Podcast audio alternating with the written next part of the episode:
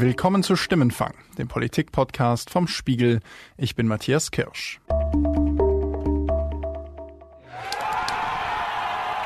Also als ich mich heute Morgen gefragt habe, wann bist du heute Abend zufrieden, hatte ich andere Zahlen im Kopf. Was jetzt passiert ist, um die 22 Prozent, ist wirklich eine Sensation und eine, die uns auch ein Stück weit den Atem nimmt. So euphorisch klingen der Jubel und der Grünen-Chef nach der Europawahl Ende Mai.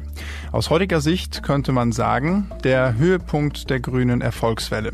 Vor ein paar Wochen, nach der Thüringen-Wahl, klang Robert Habeck nämlich dann so. Das Ergebnis hätte besser sein sollen und besser sein, ob es besser sein können, weiß ich gar nicht ganz genau, aber es fühlte sich nach mehr an. Es war ein sehr geschlossener, hochmotivierter, im Grunde richtig guter Wahlkampf und dann ist das Ergebnis halten plus minus mal sehen, wie der Abend läuft, ähm, etwas, mit dem man nicht zufrieden sein kann. Wenn man die Geschichte der Grünen im Jahr 2019 erzählen will, dann hört sie sich in etwa so an. Gerade noch der Union in den Umfragen auf den Fersen mit Fabelzahlen um die 25 Prozent und wenig später wieder demütig erkennen, dass bei einer Landtagswahl mehr möglich gewesen wäre. Vom großen Wahlgewinner in Europa also zum Zittern nahe der 5-Prozent-Hürde in Thüringen. Da fragt man sich doch, holt die Realität die Grünen nach ihrem Höhenflug wieder ein und hat das Konsequenzen auf die Wiederwahl von Annalena Baerbock und Robert Habeck? Die wollen sich nämlich beim Parteitag Mitte November als Grünchefs bestätigen lassen. Darum geht es in dieser Folge von Stimmenfang. Und dafür spreche ich jetzt mit zwei Kolleginnen, die hier für die Expertinnen sind. Amalia Heyer und Valerie Höhne. Beide schreiben für den Spiegel über das Bündnis 90 Die Grünen. Hallo Valerie, hallo Amalia. Hallo. Hallo. Amalia, fangen wir doch bei dir an. Du warst ja im Sommer bei meiner Kollegin Jasmin Yüksel hier, hast über die Grünen gesprochen. Damals hast du gesagt, der Reality-Check für die Grünen, der kommt spätestens auf der Regierungsbank, aber vielleicht auch schon früher. Ist dieser Reality-Check denn jetzt schon da? Nee, ich würde sagen, der ist noch nicht da. Also der kam auch nicht durch die Ostwahlen, denn da wurde eben weiter quasi erprobt. Das waren weitere Lackmus-Tests. Ich glaube aber, dass der Reality-Check tatsächlich auch schon vor der Regierungsbank kommen kann. Nämlich wenn wir jetzt, und davon gehen die Grünen und auch ihre Vorsitzenden im Moment aus, wenn wir jetzt quasi in die Langstrecke gehen, also wenn wir noch diese zwei Jahre mit dieser Regierung leben, ja, dann wird es auch eine Art Reality-Check sein. Dann müssen die nämlich ihre ganzen Umfragewerte, ihre Zustimmungswerte jetzt noch ganz schön lang durchhalten. Wie siehst du das denn, Valerie? Werden die Grünen das denn durchhalten? Also ich glaube, dass die Ostwahlen schon so eine Art Reality-Check waren, weil sie ja gezeigt haben, dass die Grünen eben in den Milieus, die ihnen nicht liegen, also die ihnen nicht angestammt sind, nicht urban sind, nicht intellektuell sind, dass sie da eben schwer punkten können. Und ich glaube, dass das hat ihnen auch nochmal gezeigt, dass Bayern und Hessen nicht übertragbar sind auf die gesamte Bundesrepublik. Also von daher denke ich schon, dass, dass, dass die Partei sozusagen auch so ein Stück weit wieder zurückgeholt hat auf den Boden der Tatsachen, dass auch viele nicht mehr davon ausgehen, dass sie irgendwie bei 25 Prozent in der Bundestagswahl landen. Nur zur Erinnerung vielleicht, weil du Hessen und Bayern angesprochen hast für unsere Hörer. Bei den Landtagswahlen in Hessen und Bayern vergangenen Herbst haben die Grünen ja sehr gute Ergebnisse gehabt. Riesenjubel dagegen bei den Grünen. Sie verdoppelten ihren Stimmenanteil und sind jetzt die neue Nummer zwei im Freistaat. An die 20-Prozent-Grenze, nicht ganz, aber in die Richtung. Dann schauen wir doch einfach gleich mal auf diese Landtagswahlen im Osten. Also ich habe die Zahlen hier vor mir liegen. 8,5 Prozent in Sachsen, nicht ganz 11 Prozent in Brandenburg und nur ganz knapp über der 5 Prozent Grenze in Thüringen. Valerie, warum haben die Grünen denn diesen Hype, der ja im Sommer und seit vergangenem Herbst so wirklich da ist, warum haben sie den denn nicht in den Osten mitnehmen können? Also ich glaube, das hat unterschiedliche Gründe. Einerseits ist es natürlich schon so, dass sie strukturell viel schlechter aufgestellt sind im Osten, die sind nach wie vor eher eine Westpartei. Die haben wenig Mitglieder. Das heißt auch, dass man wenig Plakate hängen kann, dass man wenig Veranstaltungen machen kann, wenig Wahlkampfstände machen kann. Ähm, andererseits hat es sicherlich auch damit zu tun, dass es am Ende eigentlich in allen drei Ländern eine Zuspitzung gab, jeweils auf den Ministerpräsidenten. In Sachsen und Brandenburg war war es noch ein bisschen anders, weil da die Zuspitzung zwischen der Ministerpräsidentenpartei und der AfD stattgefunden hat. Und in Thüringen war es eine Zuspitzung zwischen CDU und Linker. Aber dennoch hat das die Grünen zumindest in Sachsen und Brandenburg auf jeden Fall Stimmen gekostet. Ich glaube erstmal, das klingt jetzt vielleicht ein bisschen fies, aber die Bundestagswahl im Ende wird nicht im Osten entschieden. Und da muss ich sagen, ich glaube, es war von den Grünen, die haben sich da von ihrer Euphorie ein bisschen wegtragen lassen und haben das falsch eingepreist. Denn was ich danach aus Fraktion und Partei gehört habe, das klang mir dann sehr viel vernünftiger. Also da kamen zum Beispiel so Stimmen mit, ich bin ehrlich gesagt froh, dass wir überhaupt drin sind, ja. Weil aber davor der Hype so groß war, war dann quasi diese, diese Enttäuschung eben auch äh, so groß. Ich hatte den Eindruck, dass die Partei, also die Spitze war ja lange darauf bedacht, das irgendwie alles einzufangen und zu sagen, das ist, das ist nur ein Hype, das sind nur Umfragen und ja, Bayern und Hessen, aber. Es ist natürlich ein ganz großer Unterschied, ob man am Telefon gefragt wird, guten Tag, welche Partei würden Sie denn wählen, wenn am Sonntag Wahl ist, oder ob man auch tatsächlich zur Wahl geht. Und dann kam kam die Europawahl mit 20,5 Prozent. Und ich glaube, das hat die Grünen einfach so bestärkt, dass sie doch so viel stärker sein können. Das ist ein gigantischer Vertrauensvorschuss und ähm, den werden wir bundespolitisch und ähm, auch auf der europäischen Ebene als, als Arbeitsauftrag werten. Es war so ein Bam-Moment für sie und ich glaube, dadurch waren die Ostwahlen dann nochmal so ein Dämpfer, so ein richtiger Dämpfer. Wenn du die Europawahl ansprichst, auch bei der Europawahl waren in Ostdeutschland die Zahlen weniger hoch als im Westen, aber die Resultate waren deutlich besser als jetzt bei den Landtagswahlen. Woran liegt das denn? Warum können die Grünen denn bei den Europawahlen im Osten besser punkten, als wenn es dann auf die Landtagswahlen zugeht?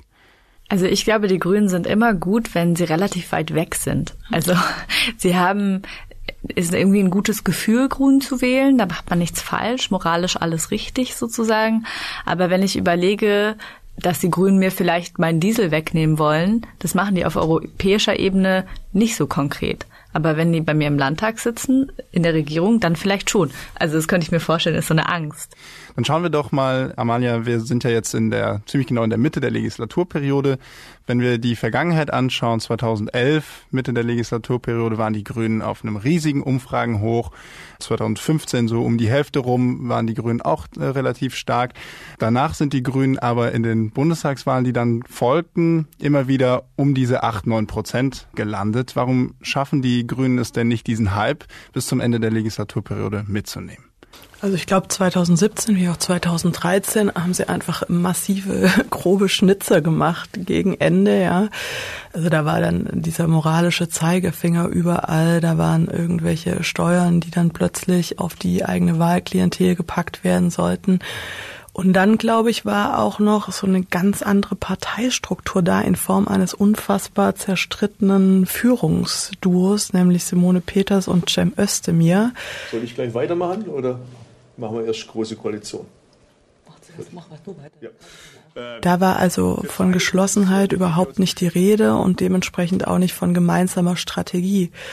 Und ich glaube, diese Zerstrittenheit gepaart mit diesen wirklich groben Schnitzern, ja, hat die Grünen viele Stimmen und viel Vertrauen gekostet. Hm, wenn du die Schnitzer ansprichst, zum Beispiel gab es ja da den Vorschlag für den Veggie Day, der nicht gut ankam. Passiert den Grünen das denn dieses Mal wieder? das weiß ich nicht, keine Ahnung. Das kann natürlich, alles kann passieren. Also ich sag mal so. Ist denn zum Beispiel die Parteistruktur besser jetzt? Also die Partei, die Kommunikation auf Bundesebene ist äh, in der Bundesspitze ist natürlich viel besser, weil Annalena Baerbock und Robert Habeck sich einfach verstehen. Also oder sich zumindest absprechen. Keine Ahnung, was hinter verschlossenen Türen passiert, aber das bleibt dann halt auch hinter verschlossenen Türen. Das wird halt nicht in die Öffentlichkeit getragen. Und andererseits ist die Schwäche der anderen Parteien, vor allem der SPD, so eklatant. Und wir sehen, glaube ich, alle momentan nicht, wie sich das erholen soll in den nächsten anderthalb Jahren dass die Grünen davon auch massiv profitieren werden. Man soll ja immer vorsichtig sein mit Prognosen, aber ich würde schon denken, dass sie viel, viel besser abschneiden als letztes Mal. Einerseits ja, die Kommunikation in der Parteispitze ist viel besser. Robert Habeck ist auch einfach ein sehr charismatischer Parteivorsitzender und Annalena Baerbock ist auch charismatisch und wirkt vor allem in die Partei hinein. Also man muss ja sagen, die beiden haben es ja geschafft, das Schwergewicht, das Hauptgewicht der Macht eben von der Fraktion auf die Partei zu übertragen, ja. Und das haben sie eben geschafft durch ihre Einigkeit, durch das sich verstehen. Aber was ich an den beiden eigentlich so erstaunlich finde, ist auch dieses Komplementäre, das sie haben. Also es ist wirklich so, man mag sich den einen nicht ohne den anderen vorstellen. Mit Annalena macht Spaß. Hoffentlich sagt sie das gleich auch. Zu mir? Man möchte weder nur diesen menschenfängerischen, gern auch wolkigen Robert Habeck alleine haben, noch die immer alles wissende, bereitstehende Annalena Baerbock.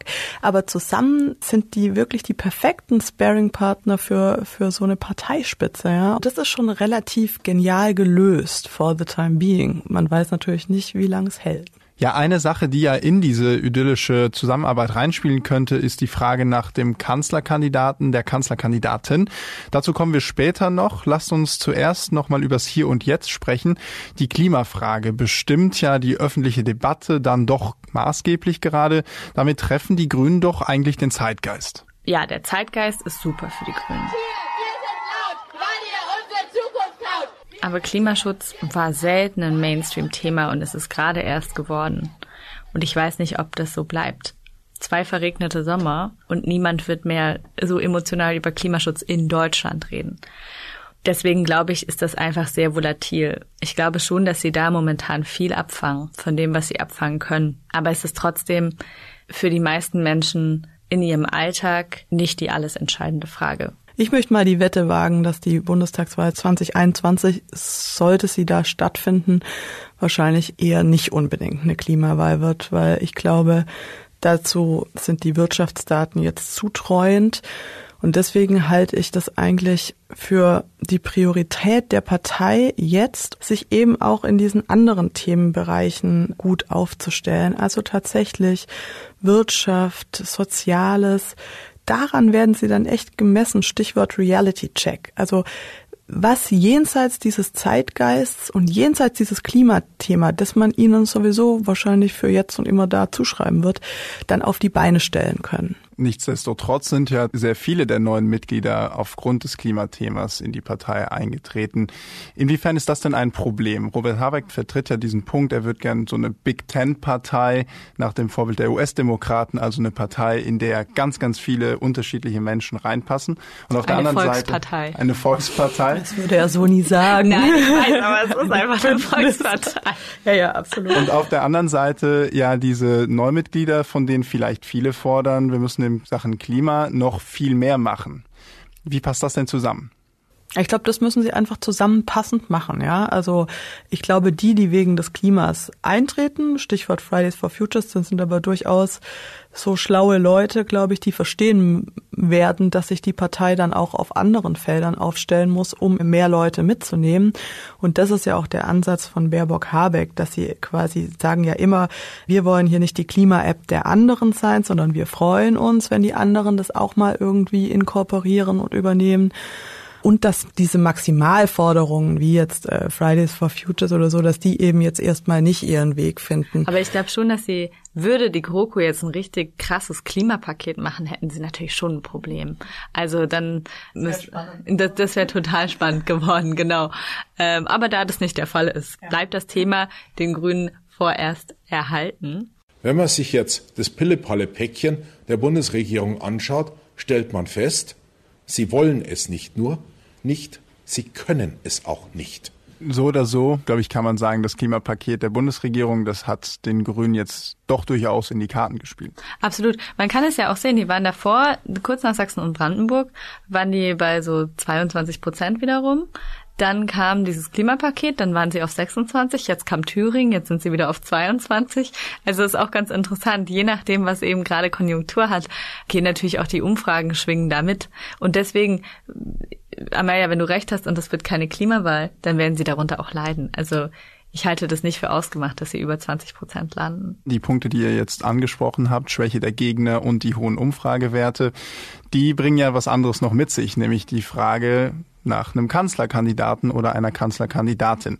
Das ist eine Frage, vor der sich Annalena Baerbock und Robert Habeck bisher zieren. Also ich glaube, das ist genau wie du richtig sagst, das ist so ein Geziere. Es ist ja so, dass Ehrgeiz und Macht bei den Grünen, habe ich manchmal das Gefühl, immer noch so ein bisschen verpönt sind. Wenn man es hat, dann darf man es nicht zu ostentativ zeigen, ja. Und das ist natürlich eine, eine Gratwanderung für jeden Spitzenpolitiker. Denn irgendwie, wie Valerie auch richtig sagte, wollen die jetzt regieren? Diesen Anspruch haben sie, den geben sie auch genauso zu. Also Habeck sagte ja quasi Regierungspartei im Wartestand und es fällt auch wirklich dieser Satz, wir wollen jetzt regieren, ja.